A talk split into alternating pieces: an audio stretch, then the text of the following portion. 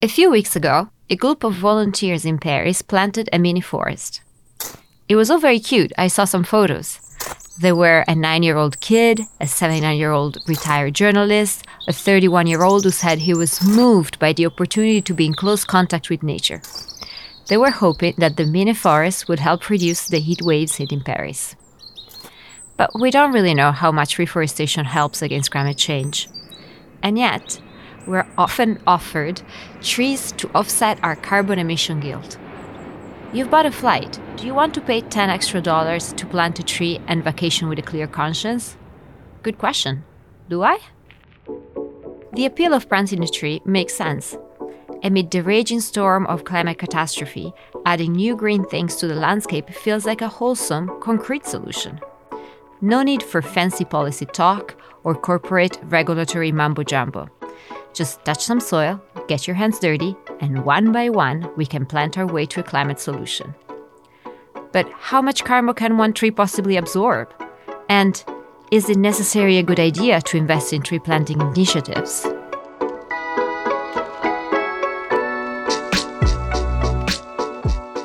I am Annalisa Merelli, Nalis for short, and I'm this season's host for the Quartz Obsession.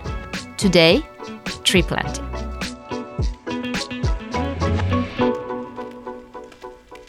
I'm here today with our brilliant editor, Samanth Subramanian, who's gone on a deep dive into the world of tree planting and came out to obsess about it with us today. Welcome, Samanth. Hey, Nalis. Glad to be here. I've just come up from air from the forests, so let's talk. Usually, when I have these conversations, the first thing that I'm curious about and I ask about is what's the history of X, Y, and Z. But it seems a bit weird to ask about the history of tree planting because isn't that something that we've been doing forever? Like, is there to any extent like a, a timeline that we can trace? There really isn't. I mean, if you track this back to the ancient Greeks, as most podcasters like to do, um, the Athenians had this program called civic planting where they would plant trees in their agoras so that you would have shade on a hot day. But planting trees for shade was a particular kind of instrumentality, and so was planting trees for fruit. You know, you think of Johnny Appleseed, who really planted apple trees across several states only for their apples. So, do we have to plant trees? We do need trees for shade, we need them for fruit, we need them for cover. But the really big concerted effort to plant trees almost at scale as part of an afforestation drive by companies and institutions. That didn't really begin until the second half of the 20th century. But when did reforestation efforts actually begin? I mean, more specifically in terms of carbon capture? I mean, it's it's only beginning in the 1950s that we begin to understand the impact that trees have on the greenhouse effect and climate change, and how trees soak up atmospheric carbon dioxide to diminish the effects of climate change. Uh, there was an American scientist called Charles Keeling who did a lot of work on this front, and he worked in the 1950s. I always think, you know, of Dogmatix. I don't know if you know this, Nalis, the little dog in the Asterix comics who cries every time a tree is uprooted. So those comics started coming out in the late 1950s. And by the 1970s, you have a kind of proactive protection of existing trees and planting of new trees specifically with a view of tackling the Earth's environmental crisis. So, if you want to think of modern tree planting as a phenomenon, we're roughly at the half century mark of that. So, what is the relationship between carbon offset and planting a tree? So, a carbon offset is basically a way in which a company can make up for the emissions that it's putting out there by either drawing down carbon in the atmosphere or finding ways in which to protect the environment in other ways. And so, tree planting is one of the several methods that companies resort to, and possibly the most common method that companies resort to. And how did the science behind it develop? The science of what we call the greenhouse effect, which is behind climate change, is about 200 years old. Uh, there was a Swedish scientist called Svante Arrhenius who set out the principles along which the greenhouse effect operates, and you know he worked in the 19th century. But the knowledge that plants make their food by capturing carbon from the air in the process that we call photosynthesis is really old and really basic. Any biology student in middle school studies about this through their textbooks, and so the connection between carbon in the air or in the atmosphere, and carbon as taken up by plants is quite basic. And all it required was sort of a way to quantify how much carbon a tree soaks up over the course of its lifetime. And so there's like various estimates out there right now about how much carbon an average tree takes up. Obviously, the bigger the tree, the more the leaves, the more carbon it takes in. But there's roughly a sort of average that a particular nonprofit in the US puts out now, which is about 48 pounds of carbon per tree that it soaks up. So now we have an industry that's trying to undo what other industries are doing. How did tree planting become such a big business? I mean, really, this is a 21st century phenomenon. I think as pressures built upon companies to show their commitment to climate change or the fight against climate change, they started to reach for these tree planting schemes to burnish their green credentials, essentially. And the number of such schemes is too long to list. I mean, the most prominent, maybe, is the 1 Trillion Trees initiative, which is the brainchild of Mark Benioff, the billionaire CEO of Salesforce. That was signed into being through an executive order by President Donald Trump in 2020. 1 trillion trees. Keep in mind that our best guess for the number of trees on the planet around 10,000 years ago, before mankind even started farming, was 6 trillion. So we're aiming to plant a sixth of that all over again. Do we have space for that? Well, apparently we do. Uh, we have to find it, but and I'm sure Mark Benioff has ideas. But this is it's gonna come for your terrace. It's gonna be like, hey, uh, we need one here. You know, it's like it seems like a lot. That's absolutely it. I mean, you raise this. I mean, this is it's sort of fun to wonder about where these where these trees will go because these massive questions of equity start to come up. So, where are you going to plant a trillion trees? Well, mostly they're going to be planted in erstwhile rainforests or jungle areas in Latin America and Africa and Asia. And who are you displacing by planting these trees? I mean, what kind of farming communities depend on that land as farmland? And so, what you essentially have is local communities in the poorer parts of the world trying to tend to trees that have been planted to make up for the mistakes of consumers and corporations in the wealthy part of the world. I mean, it's a massive inequity that is just being reinforced by these tree planting drives. So, who else is a big player in the field? There's so many. I mean, there's there's the Bonn Challenge, which essentially is a drive to reforest 350 million hectares of land by 2030. There are campaigns with names like Trees for the Future and Trees Forever. The Nature Conservancy wants to plant a billion trees, although it's unclear if these will be counted in the Trillion Trees campaign. There is a separate Trillion Trees challenge, which is being put together by the World Wildlife Fund and a couple of other nonprofits. Again, we don't know if they're the same trillion trees or if we're going to end up with two trillion trees. Um, so, I mean, if you think about all of these tree planting schemes put together, right now on the planet, we have around 3 trillion trees which is half the number that we had 10,000 years ago. And you have all of these various initiatives. And if you think about adding all of them up, even if all of them succeed purely in a quantitative way, we'll be back to a pre agricultural kind of forest cover, which is the most unfeasible, absurd idea for the planet that I can think of right now. Like trying to erase our presence while trying to continue being as harmful as we can. Exactly. Uh, is anyone making money off it? Like, is any company making actually significant money planting trees? I mean, not significant. I mean, there are companies that offer to plant trees for you. There are companies that offer to verify the companies that plant the trees. There are companies that issue offsets against trees. So it's a really crowded ecosystem out there. But I don't think anybody is sort of becoming a billionaire through this. What is happening is that the billion dollar corporations and the multi billion dollar corporations are allowed to continue being multi billion dollar corporations because they depend on this tree planting exercise to absolve themselves of any responsibility towards climate change.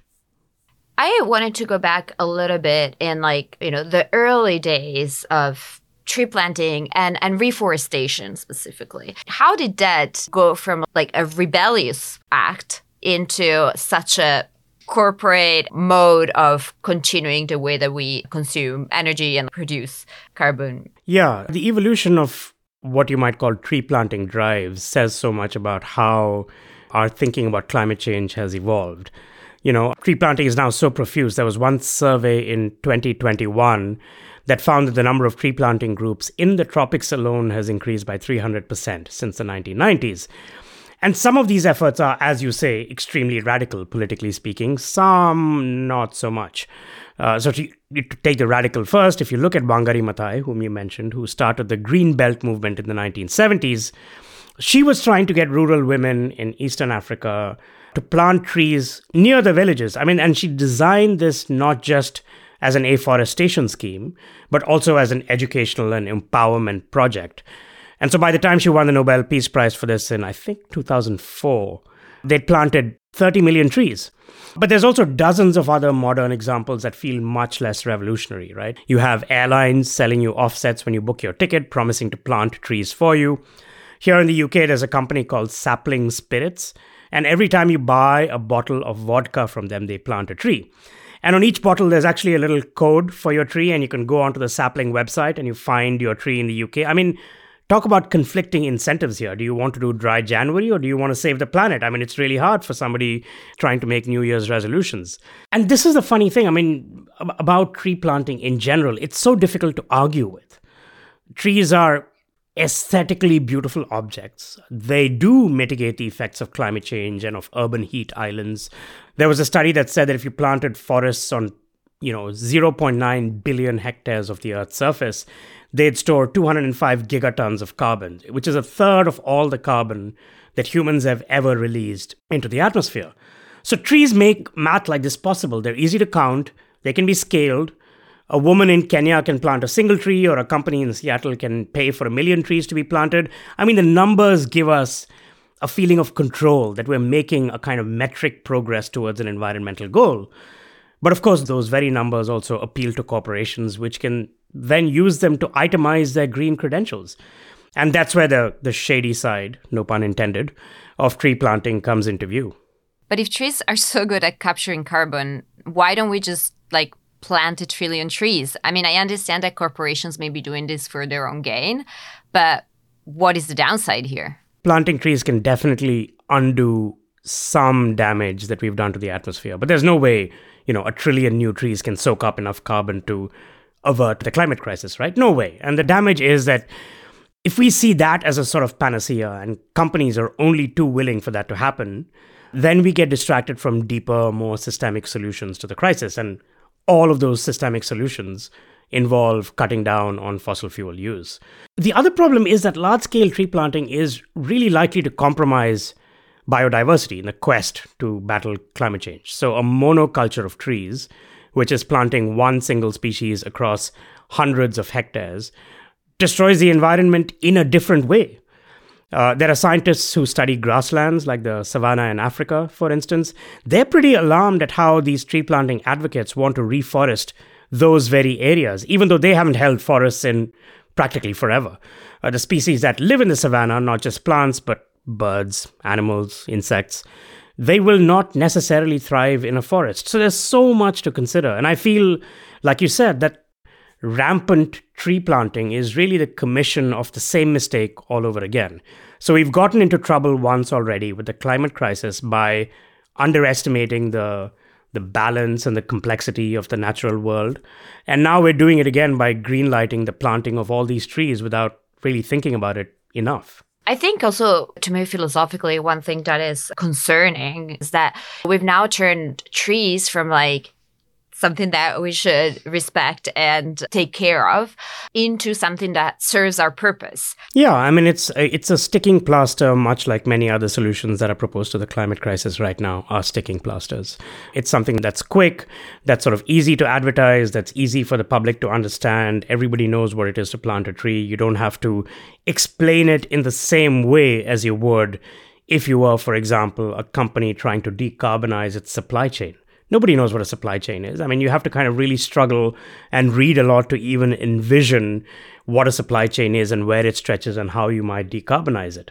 So the the easy appeal of tree planting makes it the sticking plaster, and that also means the sticking plaster could be ripped off just as easily at any point in the future if anyone chooses to.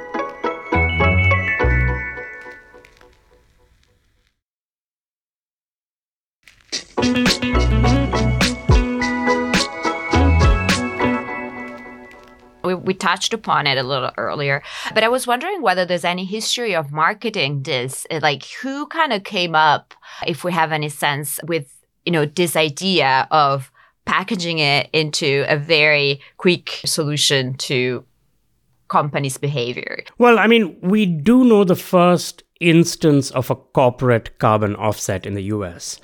So there was a guy called Roger Sant who'd founded an energy company in the late 1980s. This was an alternative energy company focused on renewables, but it still had emissions of its own. And he wanted to offset these emissions. So he got in touch with the World Resources Institute and he asked how he could do this. So those guys pointed Sant in the direction of a movement called Mi Cuenca, or My Watershed, which was a tree planting drive that had been going on in Guatemala since the 1970s. And so Sant's company spent $2 million to expand that Guatemala campaign. It offset around 2 million tons of its own carbon dioxide emissions in the process, and it really gave birth to the concept of the carbon offset that we know today. And this was all, I mean, this was all the late 1980s. You know, this was around the time the American Forestry Association started a campaign with the slogan, plant a tree, cool the globe. So you can imagine that that's when companies started to pick up on this idea as well. In 1991, for instance, the Yves Rocher Foundation in France, which made its money from the cosmetics industry, decided it wanted to give back to mankind. And so it started planting trees across France. And the momentum really built in this century, in the 21st century, because the urgency of climate change grew more and more dire and the pressure built on companies to change their ways. So we've established that tree planting may not actually be as helpful as we would like it to be, but are there any actual scammers? Like actors are out there that are exploiting the system to the most. I mean, it feels like stories about tree planting scams spill out virtually every month these days. Let me tell you about two specific scam stories, though. The first is about dropship necklaces from China, and the second is a massive carbon offset scam. And the first one involved a company called Plant a Tree Company, which was founded in 2019 in the US. And it was active on Instagram for a brief while. So, what it did was it raised money by selling necklaces to plant trees. Yeah, already weird.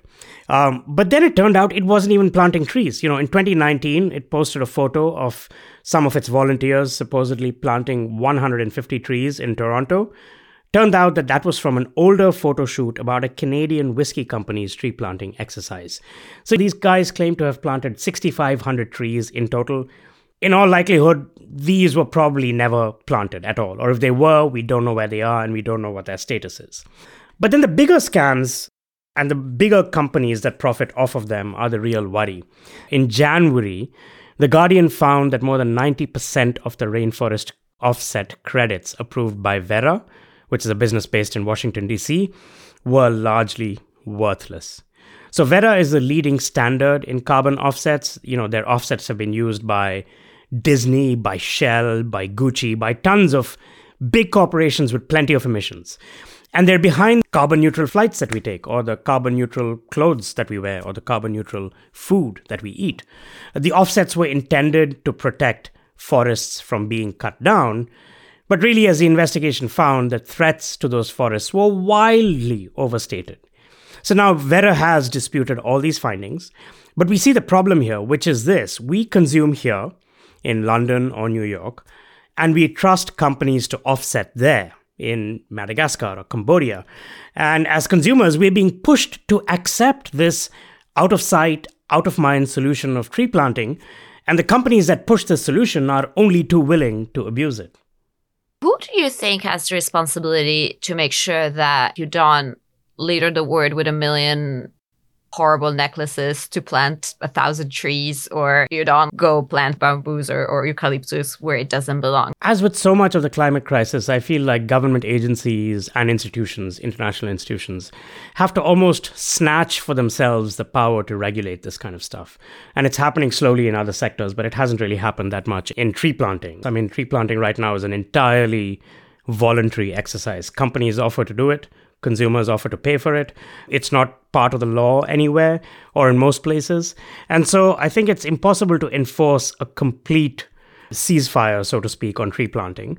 But also, it's not necessarily important to do that. I mean, what is necessary, and I guess what will eventually transpire, is some framework of regulation or standards that governs these kind of tree planting drives that happen in countries around the world. And we haven't yet come to that stage. I mean, we are approaching in our flawed and fallible ways, we are approaching some consensus on standards, but even that falls apart at times. But eventually, we will, I hope, arrive at a system of regulation and governance that makes better use of this tree planting energy rather than just lets it go unchecked. But I want to give you like the flip side of how the real world regulation scenario is actually quite messy. There's a law in India that regulates quote unquote tree planting, but it feels like it's been designed for exploitation and abuse. So, in the Andaman and Nicobar Islands, which are India's southernmost territories, there's a plan to chop down these huge tracts of old forest.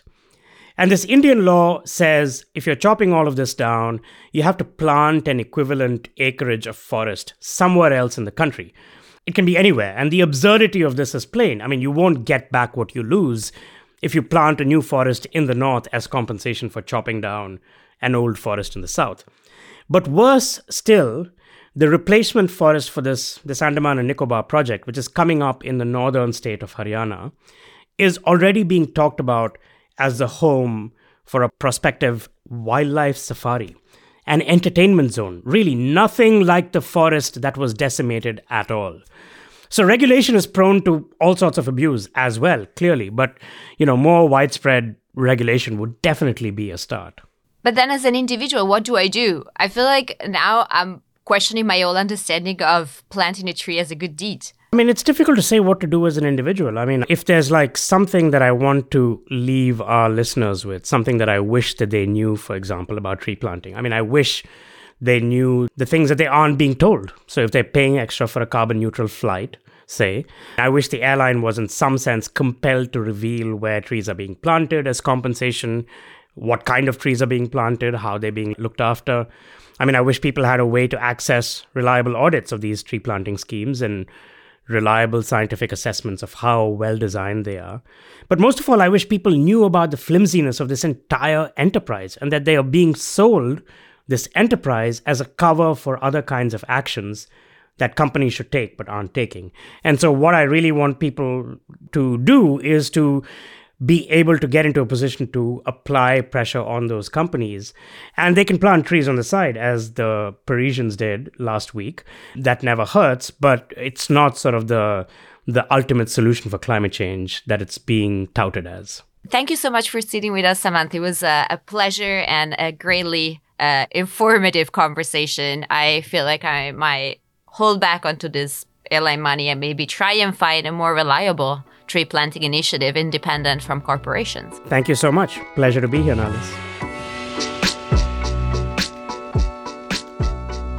And that's our obsession, folks. The Quartz Obsession is a podcast hosted by me, Nalis Merelli. Katie Jane Fernelius is our producer, and George Drake mixes and does sound design. Music is by Taka Yasuzawa and Alex Sugiura.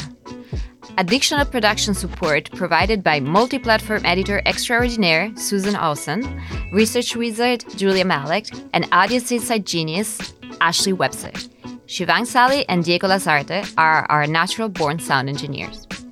Special thanks to our wonderful guest, Quartz Global News editor Samanth Subramanian, champion of tree planting puns. If you like what you heard, please review this on Apple Podcasts or wherever you listen to your podcasts.